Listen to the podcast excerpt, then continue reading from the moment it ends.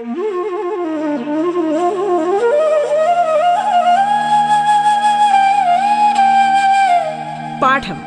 കേട്ടു പഠിക്കാൻ radio കേരളയിലൂടെ.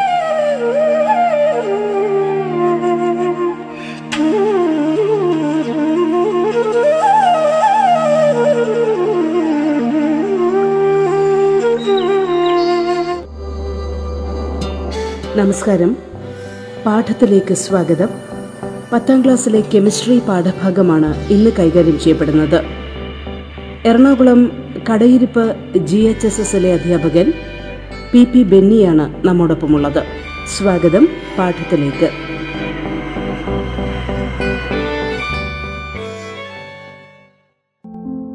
Chemistry ക്ലാസ്സിലേക്ക് എല്ലാ കുട്ടികൾക്കും സ്വാഗതം.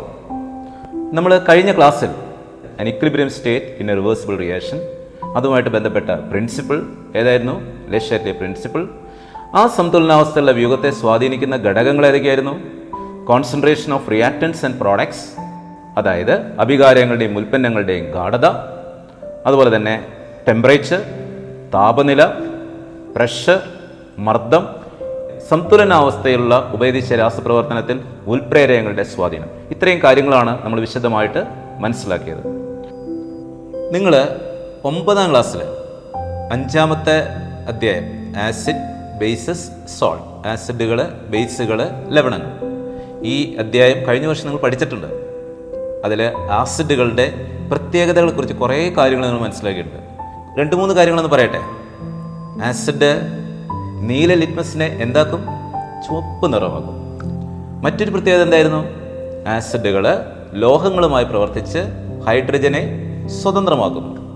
It will liberate hydrogen gas on reacting with metals മറ്റൊരു പ്രത്യേകത എന്തായിരുന്നു? ആസിഡുകൾക്ക് പുളിരുചിയുണ്ട് അല്ലെങ്കിൽ ആസിഡ്സ് ഹാവ് സോർ ടേസ്റ്റ് അതുപോലെ തന്നെ ആസിഡുകൾ കാർബണേറ്റുകളുമായി പ്രവർത്തിച്ച് കാർബൺ ഡൈ ഓക്സൈഡ് അഥവാ സി ഒ ടു ലിബറേറ്റ് ചെയ്യുന്നു സ്വതന്ത്രമാകുന്നു. ഇത്രയും കാര്യങ്ങൾ നിങ്ങൾ മനസ്സിലാക്കിയതാണ്. നിങ്ങളുടെ പരീക്ഷണശാലയിൽ നിങ്ങൾ പലതരത്തിലുള്ള ആസിഡുകളെ കണ്ടിട്ടുണ്ടാവും. പറയാമോ? പേര് പറയാമോ? നിങ്ങൾ കണ്ടിരിക്കുന്ന പരിചയപ്പെട്ടിരിക്കുന്ന ആസിഡുകൾ ഹൈഡ്രോക്ലോറിക് ആസിഡ്. പിന്നെ നൈട്രിക് ആസിഡ്. പിന്നെ സൾഫ്യൂരിക് ആസിഡ്. ഓക്കെ. അപ്പോൾ ഇനിയും ധാരാളം ആസിഡുകളുണ്ട്. പക്ഷെ നിങ്ങൾക്ക് വളരെ പരിചയമുള്ള മൂന്ന് ആസിഡുകളാണ് hydrochloric acid nitric acid sulphuric acid. അപ്പോൾ നിങ്ങൾക്ക് ഈ ആസിഡുകളെ കുറിച്ച് വിശദമായിട്ട് പഠിക്കണമെന്ന് ഒരു ആഗ്രഹമുണ്ടോ? ആഗ്രഹമുണ്ട്. അങ്ങനെയാണെങ്കിൽ നമുക്കിതിൽ ഒരു ആസിഡ് എടുത്തൊന്ന് വിശദമായിട്ട് പഠിച്ചാലോ? Hydrochloric acid nitric acid sulphuric acid ഏത് ആസിഡ് എടുക്കണം? വിശദമായിട്ട് പഠിക്കാൻ നമുക്ക് സൾഫ്യൂരിക് ആസിഡ് എടുക്കാം. സൾഫ്യൂരിക് ആസിഡ് സൾഫ്യൂരിക് ആസിഡിന്റെ രാസസൂത്രം എന്താണ്?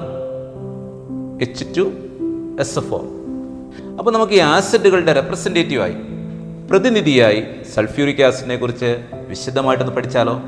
ഒരു പ്രത്യേക പേരിലാണ് സൾഫ്യൂരിക് ആസിഡ് അറിയപ്പെടുന്നത്. കൂട്ടുകാർക്ക് അറിയോ അറിയോ? നിങ്ങളൊന്ന് ആലോചിച്ച് നോക്കി കോമ്പറ്റീഷൻ പരീക്ഷയിലെ അല്ലെങ്കിൽ മത്സര പരീക്ഷകളിൽ തുടർച്ചയായിട്ട് ചോദിക്കുന്ന ഒരു ചോദ്യമാണ്. സൾഫ്യൂരിക് ആസിഡിനെ വിളിക്കുന്ന ഒരു പേരുണ്ട്. പേരെന്താണ്? രാസവസ്തുക്കളുടെ രാജാവ്. ദ കിങ് ഓഫ് കെമിക്കൽസ് രാസവസ്തുക്കളുടെ രാജാവ് എന്ന പേരിലാണ് സൾഫ്യൂരിക് ആസിഡ് അറിയപ്പെടുന്നത്. എന്തായിരിക്കും സൾഫ്യൂരിക് ആസിഡ്? അങ്ങനെ അറിയപ്പെടാനുള്ള കാരണം? രാസവള നിർമ്മാണത്തിലെ സൾഫ്യൂരിക് ആസിഡ് ഉപയോഗിക്കുന്നുണ്ട്. അതായത് കെമിക്കൽ ഫെർട്ടിലൈസറിന്റെ പ്രൊഡക്ഷനിൽ സൾഫ്യൂരിക് ആസിഡ് ഉപയോഗിക്കുന്നുണ്ട്. പെട്രോളിയം ശുദ്ധീകരിക്കുന്നതിന് ഉപയോഗിക്കുന്നുണ്ട്. പെട്രോളിയം റിഫൈനിങ്ങിന് ഉപയോഗിക്കുന്നുണ്ട്. പെയിന്റ് നിർമ്മാണത്തിൽ ഉപയോഗിക്കുന്നുണ്ട്. ഫൈബർ നിർമ്മാണത്തിൽ ഉപയോഗിക്കുന്നുണ്ട്. സ്ഫോടക വസ്തുക്കൾ എക്സ്പ്ലോസീവ്സ് ഉണ്ടാക്കുന്നതിന് ഉപയോഗിക്കുന്നുണ്ട്. നമ്മുടെ പരീക്ഷണശാലയിൽ ഉപയോഗിക്കുന്ന പല കെമിക്കലുകളും ഉണ്ടാക്കുന്നതിന് വേണ്ടി സൾഫ്യൂരിക് ആസിഡ് ഉപയോഗിക്കുന്നുണ്ട്. അങ്ങനെ സൾഫ്യൂരിക് ആസിഡിന് നിരവധിയായ ഉപയോഗങ്ങളുണ്ട്. ഇങ്ങനെ പല രാസവസ്തുക്കളും മറ്റ് പല വസ്തുക്കളും ഉണ്ടാക്കാൻ സൾഫ്യൂരിക് ആസിഡ് ഉപയോഗിക്കുമ്പോൾ സൾഫ്യൂരിക് ആസിഡ് ഒഴിച്ചുകൂടാൻ പറ്റാത്ത രാസവസ്തുക്കളുടെ നിർമ്മാണത്തിൽ ഒഴിച്ചുകൂടാൻ പറ്റാത്ത ഒരു പ്രധാനപ്പെട്ട രാസവസ്തുവാണ് സൾഫ്യൂരിക് ആസിഡ്. അതുകൊണ്ട് നമുക്ക് സൾഫ്യൂരിക് ആസിഡിനെ എന്ത് വിളിക്കാം? രാസവസ്തുക്കളുടെ രാജാവ്. ദ കിങ് ഓഫ് കെമിക്കൽസ് അപ്പോൾ നമ്മുടെ ആസിഡുകളിൽ സൾഫ്യൂരിക് ആസിഡിന് കിട്ടിയിരിക്കുന്ന ഒരു രാജകീയ പദവിയാണ്. എന്താണ്? ദ കിങ് ഓഫ് കെമിക്കൽസ് രാസവസ്തുക്കളുടെ രാജാവ്. അപ്പോൾ അത് നിങ്ങൾ മറന്നു പോകരുത്. ഇനി നമുക്ക് സൾഫ്യൂരിക് ആസിഡിന്റെ വ്യാവസായിക നിർമ്മാണത്തിലേക്ക് പോയാലോ? അമോണിയ വ്യാവസായികമായിട്ട് നിർമ്മിക്കുന്ന പ്രക്രിയയുടെ പേര് നിങ്ങൾ പഠിച്ചായിരുന്നു? എന്തായിരുന്നു? ഹേബർ പ്രക്രിയ. അതുപോലെ വളരെ വ്യാവസായിക പ്രാധാന്യമുള്ള സൾഫ്യൂരിക് ആസിഡ് വ്യാവസായികമായിട്ട് കൊമേഴ്ഷ്യലായിട്ട് എങ്ങനെയാണ് മാനുഫാക്ചർ ചെയ്യുന്നത് എങ്ങനെയാണ് ഉണ്ടാക്കുന്നത് എന്ന് നമുക്കൊന്ന് വിശദമായിട്ട് പഠിച്ചാലോ? സൾഫ്യൂരിക് ആസിഡ് നിർമ്മിക്കുന്ന വ്യാവസായിക പ്രക്രിയയുടെ പേരെന്താന്ന് നിങ്ങൾക്കറിയോ? അമോണിയ ഹേബർ പ്രക്രിയയാണെങ്കിൽ ഇവിടെ സമ്പർക്ക പ്രക്രിയയാണ്. അതായത് കോണ്ടാക്ട് പ്രോസസ് എങ്ങനെയാണ് ഈ കോണ്ടാക്ട് പ്രോസസ് മുഖേന സൾഫ്യൂരിക് ആസിഡ് നിർമ്മിക്കുന്നത് കോണ്ടാക്റ്റ് പ്രക്രിയ മുഖേന സൾഫ്യൂരിക് ആസിഡ് നിർമ്മിക്കുന്നതിൽ പ്രധാനമായി ഉപയോഗിക്കുന്ന റോ മെറ്റീരിയൽ അല്ലെങ്കിൽ അസംസ്കൃത വസ്തു എന്താണ്? സൾഫറാണ് മലയാളത്തിൽ ഗന്ധകം. അല്ലേ? സൾഫർ അഥവാ ഗന്ധകമാണ്. ആദ്യം നമ്മൾ ചെയ്യുന്ന ഇതിൽ രണ്ട് മൂന്ന് സ്റ്റേജുകളുണ്ട്. രണ്ട് മൂന്ന് ഘട്ടങ്ങളിലൂടെയാണ് ഈ സമ്പർക്ക പ്രക്രിയ മുഖേന സൾഫ്യൂരിക് ആസിഡ് നിർമ്മിക്കുന്നത്. അതിൽ ഒന്നാമത്തെ സ്റ്റേജ് സൾഫർ കത്തിക്കുന്നു എന്ന് പറഞ്ഞാൽ സൾഫർ വായുവിൽ കത്തിക്കുന്നു. The burning of sulphur sulphur വായുവിൽ കത്തി ഉണ്ടാകുന്ന വാതകത്തിന്റെ പേരെന്താണ്? സൾഫർ ഡയോക്സൈഡ് ആൻഡ് ഇക്വേഷൻ ആണ് S plus O two gives sulphur ഡയോക്സൈഡിന്റെ രാസസൂത്രം എസ് ഒ ടു അപ്പൊ S plus O two gives S O two അപ്പൊ ഇവിടെ ഒരു കാര്യം മനസ്സിലാക്കണം. ശുദ്ധമായ സൾഫറിന് മണമില്ല. The pure sulphur has no smell but sulphur കത്തി ഉണ്ടാകുന്ന സൾഫർ ഡയോക്സൈഡിന് ഒരു രൂക്ഷ ഗന്ധമുണ്ട്. ഒരു പഞ്ചന്റെ സ്മെല്ലാണ് അതിന്. എസ് ഒ ടുവിന് രൂക്ഷഗന്ധമാണുള്ളത്. അമോണിയയ്ക്ക് രൂക്ഷഗന്ധമുണ്ട്. അതുപോലെ എസ് ഒ ടുവിനും രൂക്ഷഗന്ധമുണ്ട്. അപ്പോൾ എസ് ഒ ടു ശ്വസിക്കുന്നത് നല്ലതാണോ? അല്ലേ അല്ല. എസ് ഒ ടു ശ്വസിക്കുന്നത് ഒട്ടും തന്നെ നല്ലതല്ല. അപ്പോൾ first stage the conversion of sulphur into sulphur dioxide സൾഫറിനെ sulphur dioxide ആക്കി മാറ്റും. ഇനി രണ്ടാമത്തെ സ്റ്റേജ് എന്താണ്? ഇതിന്റെ രണ്ടാമത്തെ ഘട്ടം എന്താണ്? സൾഫർ ഡയോക്സൈഡ് വീണ്ടും ഓക്സിജനുമായി വീണ്ടും പ്രവർത്തിപ്പിക്കുന്നു. Sulphur dioxide again reacts with oxygen to form sulphur trioxide sulphur dioxide വീണ്ടും ഓക്സിജനുമായി പ്രവർത്തിച്ച് സൾഫർ ട്രയോക്സൈഡ് ഉണ്ടാകുന്നു. ഈ രാസപ്രവർത്തനം നടക്കുന്നത് അതിന്റെ വേഗത കൂട്ടുന്നതിന് നമ്മൾ ഒരു ഉൽപ്രേരകം ഉപയോഗിക്കുന്നുണ്ട്. ഒരു കാറ്റലിസ്റ്റ് ഉപയോഗിക്കുന്നുണ്ട്. ആ കാറ്റലിസ്റ്റിന്റെ പേരാണ് വനേഡിയം പെൻഡോക്സൈഡ്. അതായത് സിമ്പിൾ രാസസൂത്രം വെച്ച് പറയുകയാണെങ്കിൽ V two of five. V two of five ആണ് vanadium pentoxide which is used as the catalyst in this process okay അപ്പോൾ എസ് ഒ ടു ഓക്സിജനുമായി പ്രവർത്തിച്ച് എന്ത് കിട്ടുന്നു? എസ് ഒ ത്രീ കിട്ടുന്നു. ഇവിടെ നമ്മൾ കാറ്റലിസ്റ്റ് ഉപയോഗിക്കുന്നു. അപ്പം ഞാൻ ആ ഇക്വേഷൻ ആ രാസസൂത്രം അല്ലെങ്കിൽ രാസസമവാക്യം എഴുതുന്നതിന് മുമ്പ് ഒരു പ്രധാനപ്പെട്ട കാര്യം നിങ്ങളെ സൂചിപ്പിക്കാനുണ്ട്. ഇവിടെ കുട്ടികൾ എല്ലാവരും ഒന്ന് ശ്രദ്ധിക്കണം. അതെന്താണ് സാർ ഇത്ര ശ്രദ്ധിക്കാനുള്ളത്? ശ്രദ്ധിക്കാനുണ്ട്. സൾഫർ ഡയോക്സൈഡ് ഓക്സിജനുമായി പ്രവർത്തിച്ച് സൾഫർ ട്രയോക്സൈഡ് ഉണ്ടാകുന്ന രാസപ്രവർത്തനം ഒരു ഉഭയദിശ രാസപ്രവർത്തനമാണ്. അപ്പോൾ ഇവിടെ നമ്മൾ എഴുതുമ്പോൾ വൺ ഹെഡഡ് ആരോ ഉപയോഗിച്ച പോരാ. ഡബിൾ ഹെഡഡ് ആരോ വേണം ഈ രാസപ്രവർത്തനത്തിൽ നമ്മൾ ഉപയോഗിക്കാൻ. രാസ സമവാക്യം എഴുതുമ്പോൾ ഡബിൾ ഹെഡഡ് ആരോ ആണ് ഉപയോഗിക്കുന്നത്. അപ്പോൾ സാർ ഇക്വേഷൻ ഇനിയൊന്ന് എഴുതാം. ഒന്ന് ശ്രദ്ധിച്ചോളൂ. Two S O two gas plus O two gas reversible ഉഭയദിശ two S O three gas plus heat അഥവാ താവ് ക്ലിയർ ആണല്ലോ? അതിൽ എന്തും കൂടെ ഉണ്ട്. അവിടെ ഉപയോഗിക്കുന്ന കാറ്റലിസ്റ്റ് ഏതാണ്? വി ടു ഓ ഫൈവ് അതിന്റെ പേരെന്താണ്? വനേഡിയം പെൻഡോക്സൈഡ് എനിക്ക് കൂടുതൽ എസ് ഒ ത്രീ കിട്ടാൻ കോൺസെൻട്രേഷൻ എടുക്കുക ഗാഠത എടുക്കുക. ഇതിൽ ചീപ്പായ അഭികാരകം ഏതാണ്? റിയാക്ടന്റ് ഏതാണ്? ഞാൻ പറഞ്ഞ മനസ്സിലായോ? ചെലവ് കുറഞ്ഞ അഭികാരകം ഏതാണ്? Two S O two plus O two ഇത് രണ്ടുമാണ് റിയാക്ടൻസ് അഭികാരകങ്ങൾ. എസ് ഒ ടു എന്ന് പറഞ്ഞ സൾഫർ ഡയോക്സൈഡ് ആണ്. അത് ഇത്രയും കൂടെ കോസ്റ്റ്ലി ആണ്. ഗന്ധകം മേടിച്ചാലേ കത്തിക്കാൻ പറ്റുള്ളൂ. ഇനി അടുത്ത റിയാക്റ്റന്റ് ഏതാണ്? ഒ ടു വായുവിലുള്ളതാണ്. അത് ഇത്രയും കൂടെ എന്താണ്? വില കുറഞ്ഞതാണ്. അപ്പോൾ നമുക്ക് ഓക്സിജൻ പരമാവധി ഉപയോഗിച്ചുകൊണ്ട് കൂടുതൽ ഉൽപ്പന്നം ഉണ്ടാക്കാം. സാർ പറയുന്നത് മനസ്സിലാവുണ്ടല്ലോ അപ്പോൾ നമുക്ക് അഭികാരകത്തിന്റെ റിയാക്റ്റന്റിന്റെ കോൺസെൻട്രേഷൻ കൂട്ടുക എന്ന് പറഞ്ഞാൽ നമുക്ക് എന്ത് ചെയ്യാം? കൂടുതൽ ഓക്സിജന്റെ അളവ് കൂട്ടുക. അപ്പോൾ ഓക്സിജന്റെ അളവ് കൂട്ടുന്തോറും ഓക്സിജന്റെ കോൺസെൻട്രേഷൻ കൂട്ടുന്തോറും കൂടുതൽ നമുക്ക് എന്ത് കിട്ടുന്നു? എസ് ഒ ത്രീ കിട്ടും. കാരണം according to Le Chatelier principle system will try to reduce the concentration of oxygen ഓക്സിജന്റെ കോൺസെൻട്രേഷൻ ഗാഠത കുറയ്ക്കാൻ ശ്രമിക്കും. അപ്പോൾ പുരോപ്രവർത്തന വേഗത കൂടുകയും ഫോർവേഡ് റിയാക്ഷന്റെ സ്പീഡ് കൂടുകയും കൂടുതൽ എസ് ഒ ത്രീ അഥവാ പ്രോഡക്റ്റ് കിട്ടുകയും ചെയ്യും.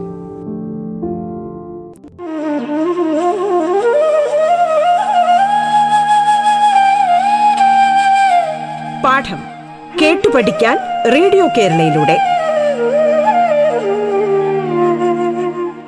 പാഠത്തിൽ ഇനി ഇടവേള.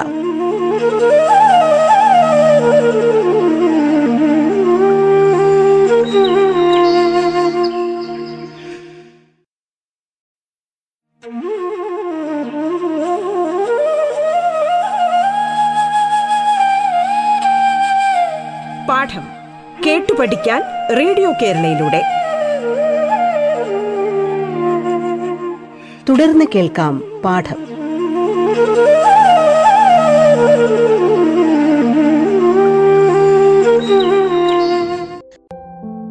അതുപോലെ എസ് ഒ ടുവിന്റെ അളവ് കൂട്ടിയാലും നമുക്ക് കൂടുതൽ കിട്ടും. പക്ഷെ നമ്മൾ കൂടുതൽ കൂട്ടേണ്ട അഭികാരകത്തിന്റെ അളവ് ഏതാണ്? ഓക്സിജന്റെ ആണ് കാരണം ഓക്സിജന്റെ ചെലവ് കുറവാണ്. ഓക്സിജൻ പരമാവധി ഉപയോഗിച്ച് എസ് ഒ ടുവിനെ പൂർണമായിട്ട് എന്തായിട്ട് മാറ്റുക? എസ് മാറ്റുക അപ്പോൾ അഭികാരങ്ങളുടെ ഗാഠത കൂട്ടിയാൽ റിയാക്ടിന്റെ കോൺസെൻട്രേഷൻ കൂട്ടിയാൽ നമുക്ക് കൂടുതൽ എന്ത് കിട്ടും? എസ് ത്രീ കിട്ടും. ഈ രാസപ്രവർത്തനത്തിൽ കൂടുതൽ എസ് ത്രീ കിട്ടുന്നതിന് വേണ്ടി താപനിലയുടെ സ്വാധീനം ടെമ്പറേച്ചറിന്റെ ഇഫക്റ്റ് എന്താണെന്ന് നോക്കാം. ടെമ്പറേച്ചർ കുറയ്ക്കുകയാണെന്ന് കരുതുക. We are decreasing the temperature then Le Chatelier തത്വം അനുസരിച്ച് സിസ്റ്റം അഥവാ വ്യൂഹം താപനില ടെമ്പറേച്ചർ കൂട്ടാനായിട്ട് ശ്രമിക്കും. അപ്പോൾ പുരോപ്രവർത്തനം അഥവാ ഫോർവേഡ് റിയാക്ഷൻ ഒരു എക്സോതെർമിക് റിയാക്ഷനാണ് അല്ലെങ്കിൽ ഒരു താപമോചക രാസപ്രവർത്തനമാണ്. നേരെ മറിച്ച് പശ്ചാത്പ്രവർത്തനം അല്ലെങ്കിൽ ബാക്ക്വേർഡ് റിയാക്ഷൻ ഒരു എൻഡോതെർമിക് റിയാക്ഷനാണ് അല്ലെങ്കിൽ താപ ആഗീരണ രാസപ്രവർത്തനമാണ്. ഇവിടെ താപനില കുറയ്ക്കുമ്പോൾ ലേശാല്യ തത്വം അനുസരിച്ച് വ്യൂഹം താപനില കൂട്ടണം ടെമ്പറേച്ചർ കൂട്ടണം. അപ്പോൾ എക്സോതെർമിക് റിയാക്ഷന്റെ സ്പീഡ് കൂട്ടണോ? എൻഡോതെർമിക് റിയാക്ഷന്റെ സ്പീഡ് കൂട്ടണോ? തീർച്ചയായിട്ടും എക്സോതെർമിക് താപമോചക രാസപ്രവർത്തനത്തിന്റെ വേഗം കൂട്ടണം. ഇവിടെ താപമോചക രാസപ്രവർത്തനം ഏതാണ്? ഫോർവേഡ് റിയാക്ഷൻ പുരോപ്രവർത്തനമാണ്. അപ്പോൾ തീർച്ചയായിട്ടും പുരോപ്രവർത്തനത്തിന്റെ വേഗം കൂടുമ്പോൾ കൂടുതൽ എന്തുണ്ടാകുന്നു? ഉൽപ്പന്നമായ എസോത്രി ത്രീ കൂടുതൽ ഉണ്ടാകും അപ്പൊ ഇവിടെ താപനില എന്ത് ചെയ്യണം? കുറയ്ക്കുന്നതാണ് നല്ലത്. അപ്പോൾ കൂടുതൽ എസ് ത്രീ കിട്ടുന്നതിന് വേണ്ടി താപനില കുറയ്ക്കണം. ഡിക്രീസ് ദ ടെമ്പറേച്ചർ അമോണിയയുടെ കേസ് പറഞ്ഞ പോലെ തന്നെ ഇവിടെയും പ്രശ്നമുണ്ട്. താപനില ഒരു പരിധിയിൽ കൂടുതൽ നമുക്ക് കുറയ്ക്കാൻ പറ്റില്ല. കാരണം രാസപ്രവർത്തനത്തിൽ പങ്കെടുക്കുന്നതിന് അഭികാരക തന്മാത്രകൾക്ക് മിനിമം ഒരു എനർജി ഉണ്ട്. അതാണ് ത്രഷോൾഡ് എനർജി നമ്മൾ കണ്ടതാണ്. അതിൽ കുറഞ്ഞാൽ അതിൽ ത്രഷോൾഡ് എനർജിയേക്കാൾ കുറഞ്ഞാൽ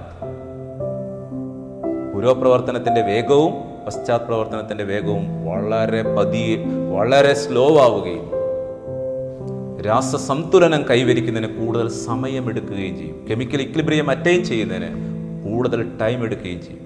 അപ്പം ഇവിടെ നമ്മളൊരു അനുകൂല താപനില ഒരു ഒപ്റ്റിമൺ ടെമ്പറേച്ചർ വെച്ചിട്ടുണ്ട്. സൾഫ്യൂ എസ് ത്രീയുടെ കേസിലുള്ള ഒപ്റ്റിമൺ ടെമ്പറേച്ചർ അനുകൂല താപനില നാനൂറ്റി അമ്പത് ഡിഗ്രി സെൽഷ്യസ് ആണ് four hundred and fifty degree Celsius ആണ് പരമാവധി നമുക്ക് കുറയ്ക്കാൻ പറ്റുന്ന താപനില അനുകൂല താപനില ഒപ്റ്റിമം ടെമ്പറേച്ചർ അത് കൃത്യമായിട്ട് നിങ്ങൾ ഓർത്ത് വയ്ക്കും അതിൽ താഴോട്ട് എന്ത് ചെയ്യാൻ പറ്റില്ല? കുറയ്ക്കാൻ പറ്റില്ല. അടുത്ത മൂന്നാമത്തെ കാര്യം. പ്രഷർ മർദ്ദം. അപ്പൊ നമ്മൾ എന്ത് ചെയ്യുന്നു? മർദ്ദം കൂട്ടുകയാണെന്ന് വിചാരിക്കുക. Pressure we are increasing the pressure Le Chatelier തത്വം അനുസരിച്ച് സിസ്റ്റം അഥവാ വ്യൂഹം എന്ത് ചെയ്യുന്നു? മർദ്ദം കുറയ്ക്കാൻ ശ്രമിക്കും. മർദ്ദം കുറയ്ക്കണമെങ്കിൽ നമ്മൾ പഠിച്ചിട്ടുണ്ട് മോളിക്യൂൾസിന്റെ അല്ലെങ്കിൽ തന്മാത്രകളുടെ എണ്ണം കുറയ്ക്കണം. ശരിയല്ലേ? അപ്പോൾ അഭികാരങ്ങൾ മൊത്തം എത്ര ഉണ്ട് മൂന്ന് മോളുകളുണ്ട്. ഉൽപ്പന്നങ്ങൾ എത്രയുണ്ട്? രണ്ട് മോളുണ്ട്. മർദ്ദം കൂട്ടുമ്പോൾ പ്രഷർ കൂട്ടുമ്പോൾ പ്രഷർ കുറയ്ക്കണമെങ്കിൽ മർദ്ദം കുറയ്ക്കണമെങ്കിൽ തന്മാത്രകളുടെ എണ്ണം കുറയ്ക്കണം. അപ്പം മൂന്നിൽ നിന്ന് അഭികാരക തന്മാത്രകളുടെ എണ്ണമായി മൂന്നിൽ നിന്ന് ഉൽപ്പന്നങ്ങളുടെ എണ്ണമായി രണ്ടിലേക്ക് വരണം. അതായത് പുരോപ്രവർത്തന വേഗം ഫോർവേഡ് റിയാക്ഷന്റെ സ്പീഡ് എന്ത് ചെയ്യണം? കൂട്ടണം. ശരിയല്ലേ? അപ്പൊ മർദ്ദം കുറയ്ക്കുമ്പോൾ പ്രഷർ കുറയ്ക്കുമ്പോൾ പുരോപ്രവർത്തന വേഗം അഥവാ ഫോർവേഡ് റിയാക്ഷന്റെ സ്പീഡ് കൂടുന്നു. Rate of forward reaction increase ചെയ്യുന്നു. അപ്പോഴും കൂടുതൽ നമുക്ക് എന്ത് കിട്ടുന്നു? ഉൽപ്പന്നമായ സ്വത്ത് കിട്ടുന്നു. പക്ഷെ ഇവിടെ അമോണിയയുടെ കേസിൽ നമ്മൾ ഇത് തന്നെയാണ് കണ്ടത്. അമോണിയയുടെ കേസിൽ നമ്മൾ നൂറ്റമ്പത് മുതൽ മുന്നൂറ് വരെ എ ടി എം പ്രഷറാണ് ഉപയോഗിച്ചത്. പക്ഷെ ഇവിടെ ഒന്ന് മുതൽ രണ്ട് അന്തരീക്ഷം മാത്രമേ ഉപയോഗിക്കാൻ പറ്റുകയുള്ളൂ. കാരണം S O three highly corrosive ആണ് എസ് ഒ ത്രീ തീവ്ര നാശക സ്വഭാവമുള്ളതാണ്. ഹൈലി കൊറോസീവ് ആണ് അതുകൊണ്ട് ഇവിടെ നമുക്ക് മർദ്ദം ഒന്ന് മുതൽ രണ്ട് വരെ. അമോണിയയുടെ കേസിൽ എത്രയായിരുന്നു? നൂറ്റമ്പത് മുതൽ മുന്നൂറ് അന്തരീക്ഷ മർദ്ദം വരെ. ഒരു കാര്യം കൂടി ഗാഠതയുമായി ബന്ധപ്പെട്ട്. ഉണ്ടാകുന്ന ഉൽപ്പന്നമായ എസ് വ്യൂഹത്തിൽ നിന്ന് നീക്കം ചെയ്യുകയാണെന്ന് കരുതുക. അപ്പൊ എസ് ഗാഠത എന്ത് ചെയ്യുന്നു? കുറയുന്നു.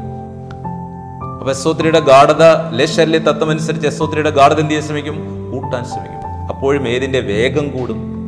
പുരോപ്രവർത്തന വേഗം കൂടുകയും കൂടുതൽ അളവിൽ എസോത്രി ഉണ്ടാവുകയും ചെയ്യും. പെസോത്രി എന്ന വാതകത്തെ ഗാഡ് സൾഫ്യൂരിക് ആസിഡിൽ ലയിപ്പിച്ച് നമുക്ക് ലഭിക്കുന്ന ഉൽപ്പന്നത്തിന്റെ പേരാണ് oleum.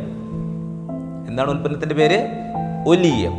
S O three gas is dissolved in concentrated sulphuric acid so we get oleum. ഇപ്രകാരം ലഭിക്കുന്ന ഈ ഒലിയം നമ്മൾ എന്ത് ചെയ്യുന്നു? ഡൈല്യൂട്ട് ചെയ്യുന്നു നേർപ്പിക്കുന്നു. ഒലിയത്തെ നേർപ്പിക്കുമ്പോഴാണ് നമുക്ക് സൾഫ്യൂരിക് ആസിഡ് ലഭിക്കുന്നത്. That we are diluting the oleum so that we get sulphuric acid അപ്പോൾ ഇതിന്റെ രാസ സമവാക്യം നമുക്ക് കാണണ്ടേ? H two S two O seven that is oleum. Plus H two O gives two H two S F O acid ലഭിക്കുന്നു. അപ്പൊ ഇതിൽ സമ്പർക്ക പ്രക്രിയയിൽ കോണ്ടാക്ട് പ്രോസസ്സിൽ നാല് സ്റ്റേജസ് ഉണ്ട്. The first stage the burning of sulphur that means S plus O two gives S O two and second stage the reaction of sulphur dioxide with oxygen to form sulphur trioxide it is a reversible reaction that is two S O two gas plus O two gas reversible two S O three gas plus heat And third one, the dilution of SO3 in concentrated sulfuric acid to get oleum. SO3 ഗാഢ sulphuric acid ലയിപ്പിച്ച് ഒലിയ ലഭിക്കുന്നു that is SO3 plus H2SO4 gives H2S2O7. And the fourth stage, that is,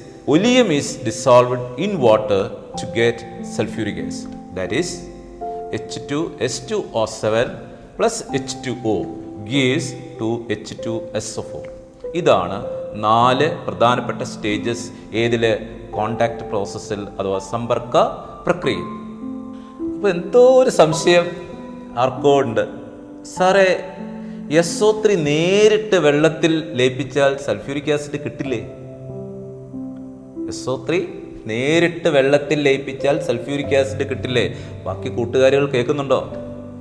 ചോദ്യം മനസ്സിലായോ? S O three നേരിട്ട് വെള്ളത്തിൽ ലയിപ്പിച്ചാൽ dissolve ചെയ്താൽ സൾഫ്യൂരിക് ആസിഡ് കിട്ടില്ലേ? നമുക്ക് ആ ഇക്വേഷൻ എഴുതി നോക്കാം. ആ കുട്ടിയുടെ സംശയം എഴുതി നോക്കാം. S O three plus H two O gives H two S O four ശരിയാണല്ലോ. എസ് ഒ ത്രീ വെള്ളത്തിൽ ലയിപ്പിച്ചാൽ എന്ത് കിട്ടും? സൾഫ്യൂരിക് ആസിഡ് കിട്ടും. പക്ഷെ നമ്മളിവിടെ ചെയ്തെന്താ? എസ് ഒ ത്രീ ഏതിലെ ലയിപ്പിച്ചേ? സൾഫ്യൂരിക് ആസിഡിൽ ലയിപ്പിച്ചാണ് നമ്മൾ എന്തുണ്ടാക്കി? ഒലിയമാണ് ഉണ്ടാക്കിയത്. എസ് ഒ ത്രീ നമ്മൾ എവിടെ ലയിപ്പിച്ചില്ല? വെള്ളത്തിൽ ഡിസോൾവ് ചെയ്തില്ല. അപ്പൊ അതിനൊരു കാരണമുണ്ട്. എസ് ഒ ത്രീ വെള്ളത്തിൽ ലയിക്കുന്ന പ്രവർത്തനം ഒരു താപമോചക രാസപ്രവർത്തനമാണ്. It is an exothermic reaction ഇതിന്റെ ഫലമായിട്ട് എന്ത് സംഭവിക്കുന്നു? എസ് ഒ ത്രീ ലയിച്ചുണ്ടായ സൾഫ്യൂരിക് ആസിഡ് ഈ താപമോചക രാസപ്രവർത്തനത്തിന്റെ ഫലമായി ഫൈൻ ഡ്രോപ്പ്ലെറ്റായി വളരെ ചെറിയ കണങ്ങളായിട്ട് ബാഷ്പീകരിച്ച് മുകളിലേക്ക് വരികയും ഒരു ഫോഗ് പോലെ അത് ഉണ്ടാവുകയും ചെയ്യുന്നു ഇതിന്റെ ഫലമായി തുടർന്നുള്ള എസ് ഒ ത്രീയുടെ ലയനം തടസ്സപ്പെടുകയും ചെയ്യുന്നു dissolution of SO3 in water is an exothermic reaction. Due to its exothermic reaction, the dissolved SO3 as a sulfuric acid comes as fine droplets and it forms as a foam. So, further dissolution of SO3 in water is stopped. അതുകൊണ്ട് നമ്മൾ എന്ത് ചെയ്യുന്നില്ല S O ത്രീയെ വെള്ളത്തിൽ ലയിപ്പിച്ച് sulphuric acid ഉണ്ടാക്കുന്നില്ല പകരം S O ത്രീയെ sulphuric ആസിഡിൽ ലയിപ്പിച്ച് ഒലിയം ഉണ്ടാക്കുകയും ആ ഒലിയത്തെ വെള്ളത്തിൽ ലയിപ്പിച്ച് നമ്മൾ എന്തുണ്ടാക്കുന്നു സൾഫ്യൂരിക് ആസിഡ് ഉണ്ടാക്കും അതാണ് ഇതിന് കാരണം. ക്ലിയർ ആയെന്ന് വിശ്വസിക്കുന്നു. ഓക്കെ അല്ലേ? ഇനി നമുക്ക് സൾഫ്യൂരിക് ആസിഡിന്റെ സവിശേഷതകൾ എന്തൊക്കെയാണെന്ന് നോക്കാം. What are the characteristics of sulphuric acid? First one ammonia പറഞ്ഞ പോലെ തന്നെ sulphuric acid is a colourless liquid അതിന് നിറമില്ല. കളർലെസ് ആണ്. രണ്ടാമത്തെ പ്രത്യേകത ഞാൻ പറഞ്ഞായിരുന്നു ഹൈലി കൊറോസീവ് ആണ് അല്ലെങ്കിൽ തീവ്ര നാശക സ്വഭാവമുള്ളത്. മൂന്നാമത്തെ പ്രത്യേകത ജലത്തിനേക്കാൾ സാന്ദ്രത കൂടുതലാണ്. It has more density than water ജലത്തിനേക്കാൾ സാന്ദ്രത കൂടുതലാണ്. എന്ന് പറഞ്ഞാൽ ജലത്തിലേക്ക് ഇത് ഒഴിച്ചാൽ താഴേക്ക് പോകും. സാന്ദ്രത കൂടുതലാണ്. നിങ്ങൾ എട്ടിലും ഒമ്പതിലേക്ക് വിശദമായിട്ട് സാന്ദ്രത പഠിച്ചിട്ടുണ്ട്. നാലാമത്തെ പ്രത്യേകത ഇറ്റ് ഡിസോൾവ് ഇൻ വാട്ടർ ജലത്തിൽ ലയിക്കുന്നു. ജലത്തിൽ നല്ലവണ്ണം ലയിക്കുന്ന ഒരു ആസിഡാണ് ഏത്? സൾഫ്യൂരിക് ആസിഡ് അഞ്ചാമത്തെ പ്രത്യേകത ഇതിന്റെ വിസ്കോസിറ്റി വളരെ കൂടുതലാണ്. വിസ്കോസിറ്റി കൂടിയ ദ്രാവകങ്ങൾ നിലത്തൊഴിച്ചാൽ പതിയെ പരക്കുകയുള്ളൂ. ഇപ്പൊ ഹണി അതുപോലെ തന്നെ ഗ്ലിസറിൻ ഇതിനെല്ലാം വിസ്കോസിറ്റി വളരെ കൂടിയതാണ്. നേരെ മറിച്ച് പെട്രോൾ കെറോസിൻ ഇതിനൊക്കെ വിസ്കോസിറ്റി വളരെ കുറവാണ്. അത് നിലത്തൊഴിച്ചാൽ വളരെ വേഗത്തിൽ അത് പരന്നു പോകും. കാരണം വിസ്കോസിറ്റി കുറവാണ്. അതുപോലെ സൾഫ്യൂരിക് ഗ്യാസിന് വിസ്കോസിറ്റി വളരെ കൂടുതലാണ്. അപ്പോൾ ഇതോടുകൂടി നമ്മുടെ ക്ലാസ് തീരുകയാണ്. ഇന്നത്തെ ക്ലാസ് നിങ്ങൾക്ക് മനസ്സിലായി എന്ന് സാർ പ്രതീക്ഷിക്കുന്നു. അപ്പോൾ അടുത്ത ക്ലാസ്സിൽ നമുക്ക് സൾഫ്യൂരിക് ഗ്യാസിന്റെ രാസഗുണങ്ങളെ വിശദമായിട്ട് പഠിക്കാം. ഓക്കെ